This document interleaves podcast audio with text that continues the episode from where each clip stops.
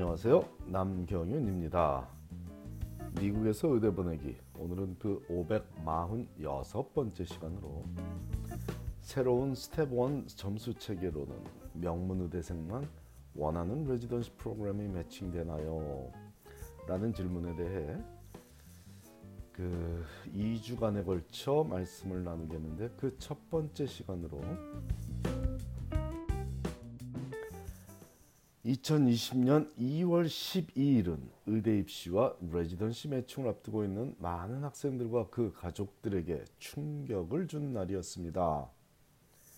미국 의사 면허를 취득하기 위해 여러 단계 시험들 중 첫 번째 시험인 USMLE Step 1의 성적이 점수로 나오지 않고 pass/fail로만 나오게 변했다는 소식이 전해진 날이기 때문이죠. 현재로서는 부익부 빈익빈 현상이 미국에서 의사가 되는 과정에서도 벌어지게 되었다는 일차적인 원성이 자자한 이 정책 변화에 따른 파급 효과는 실로 가늠하기 어려운 지경이지만 이제부터 스텝 1이 어떤 시험이고 새로운 정책이 나오게 된 배경은 무엇이며 그 파급 효과로는 어떤 것들이 예상되고 그 대응책은 무엇인지에 대해 1편과 2편으로 나눠서 말씀드리기로 하겠습니다.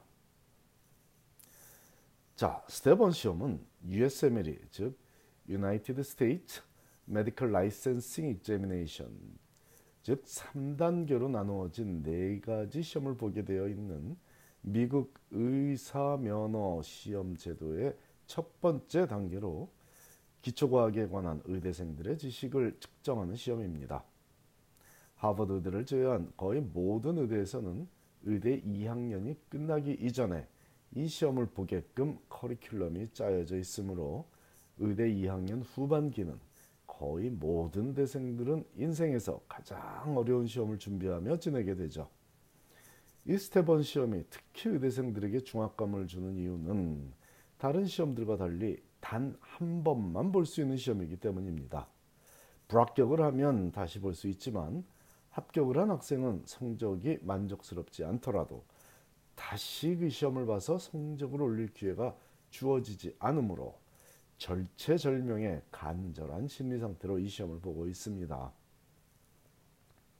2020년 현재로서는 300점 만점인 스텝 1에서 194점 이상을 받아야 합격을 하고 그 이하의 점수를 받은 학생은 다시 시험을 봐야 하는데 차라리 불합격을 해서 다시 시험을 보는 것이 낮은 점수로 스텝 1을 통과하는 것보다 낫다고 보는 것이 정설입니다.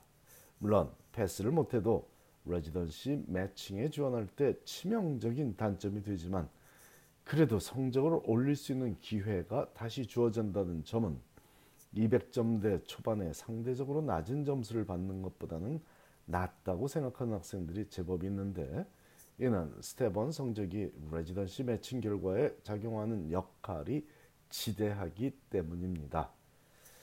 레지던시 프로그램 디렉터들이 지원자들을 선발할 때 가장 중요하다고 보는 것이 바로 이1 성적이기 때문입니다. 출신 의대가 얼마나 명문 의대인가도 중요하고 어떤 추천서를 받았는지도 중요하며 어떤 리서치 경험을 했는지도 중요하지만 워낙 많은 지원서를 받아서 그 중에서 옥석을 가려야 하는 입장에서는 1차적으로 걸러내는 기능을 하는 것이 바로 스텝 1 성적이 되었습니다. 하지만 이는 7, 80년대에 레지던시 매칭을 경험한 고참 의대 교수들은 경험해 보지 못한 현상이죠. 70년대 의대 졸업생의 숫자는 지금의 절반 수준이다 보니 오히려 그들을 원하는 병원이 더 많은 상황이었습니다. 참고로 70년대 중반에 제공된 레지던시 포지션은 약 15,000여 개였는데 응시자의 숫자도 그와 유사한 15,000여 명이었으니 2000년도에 제공되었던 레지던시 포지션은 약 2만 개고 응시자는 약 3만 불 수준이었던 것과 비교가 되죠. 거기에 한층 더해 2019년에는 약 3만 2천 개의 레지던시 포지션에 응시자는 4만 5천여 명이 넘어섰으니 이는 많은 신설 의대가 생긴 것과 달리 레지던시 포지션은 그 속도에 발맞춰서 신설되지 못했기 때문입니다. 연방 정부의 지원금이 갑자기 늘어나지 않는 한 이러한 현상은 지속되리라 보며 제가 여러 차례에 걸쳐 의사 양성 과정에서의 병목 현상을 개탄해 왔던 이유이기도 합니다. 아, 여기서 지금 2019년 그 레지던시 포지션에 응시한 학생들의 숫자가 4만 5천 명이라고 그런 것은 미국 의대 MD 졸업생 숫자가 4만 5천여 명이라는 얘기는 아닙니다. 2만여 명의 MD 졸업생에 만, 만명 수준의 디오 졸업생 게다가 외국 의대 졸업한 학생들이 또 만여 명. 뭐 이래서 4만 5천 명이 되는 거죠. 자, 어쨌든 우리 사회는 지금보다도 훨씬 더 많은 의사가 필요하므로 의대 숫자가 늘어나는 것은 당연하고 고무적이지만 티칭 하스피탈에서 의대 졸업생들을 전문의로 만드는 GME 즉 Graduate Medical Education 과정 다시 말해 레지던시 레지던 트레이닝 과정의 증설이 의대 증설 속도를 따라가지 못하는 작금의 현실에서는 residency matching의 과열 현상은 피할 수 없는 현상이며 그러다 보니 residency matching 원서를 50군데 이상의 병원에 제출하는 한 학생이 50군데 이상의 병원에 지원하는 기현상이 벌어지고 있습니다. 최고의 명문의대에서도 최고의 성적을 유지해왔고 스테번 성적도 거의 만점에 가까운 학생의 residency matching 지원을 제가 돕는 과정에서 저는 약 20군데의 병원에 지원하는 것도 신중하게 선정하고 줄일 수 있으면 더 줄여보자는 조언을 해 줬는데 그 학생이 재학 중인 의대에서는 그 학생에게 약 50군데 병원에 지원하라고 조언을 해주는 것이 현실이니 개탄할 노릇입니다. 의대에 지원할 때도 활용되는 샷건 방식의 지원이 지원 양 형태가 레지던시 매칭에서도 일반화되고 있으니 말입니다.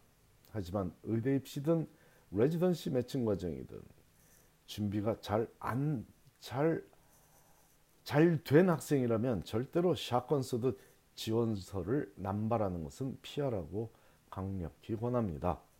준비가 너무 안 되어 있다면 어쩔 수 없이 간절한 마음으로 어디든 걸리기만 하라는 샷건 전략도 해볼 수 있지만 자신을 냉정하게 분석하여 목표를 세우고 소수의 목표를 정조준하는 것이 훨씬 더 효율적이니 효율적이니 참고하시기 바랍니다. 위에서 언급했던 스테번 시험의 역할이 원래의 기능인 의사 면허를 취득하기 위한 일반적인 기초과학에 관한 지식 습득에 관한 측정에서 레지던시 매칭 과정에서 인터뷰를 받을 수 있는 기준점으로 변질되다 보니 의대 2학년 학생들은 수업에 들어가지도 않고 스테번 시험 준비만 하는 일은 다 반사입니다. 그나마 명문의대에서는 2학년 후반기에도 수업이 진행되지만 일부 하위권 의대는 아예 2학년 후반기에는 수업도 안 하면서 학생들의 시험 준비를 돕는 커리큘럼을 운영하기도 합니다. 중위권 의대들의 대부분도 최소한 한 달 이상은 수업 없이 시험 준비를 장려하고 있으니 학사 일정의 변칙적인 운영에 관한 문제점은 교육부와 많은 의대들이 마찰을 빚어오던 고질적인 사항이기도 합니다. 이런 분위기에서 의대생들의 심리 상태는 과연 어떨까요? 많은 중압감을 받겠죠. 스테번에 대한 중압감에 우울증에 시달린다는 의대생들을 구제하기 위해 스테번 시험에 대한 점수를 발표하는 대신 패스페일만 발표하겠다는 새로운 제도를 준비 기간을 거쳐 빠르면 2022년 1월부터 실행하겠는 것이 바로 USMLE를 관장하는 두 기관인 NBME (National Board of Medical Examiners) 그리고 FSMB (Federation of State Medical Boards)가 의대연합회니 의사연합회니 뭐 이런 여러 모든 의료 관련 기관들과 2019년 3월부터 심사숙고해온 결과로 바로 2020년 2월 12일에 발표한 내용입니다. 더 이상 피부과 residency 프로그램의 인터뷰 초대를 받기 위해서는 250점 이상의 뭐 혹은 245점 이상의 스테번 성적이 필요하다는 식의 스텝 1 시험에 대한 시험 성적에 대한 부담감을 의대생들에게 주지 않겠다는 의도가 핵심이라는 발표를 액면 그대로만 믿기에는 어려움이 있으므로 많은 우리 한인 학생, 한인 의대생들의 미래가 달려 있는 이 변화에 대해 다음 주에는 그 파급 효과와 최선의 대책에 대해 함께 알아보기로 하겠습니다. 감사합니다.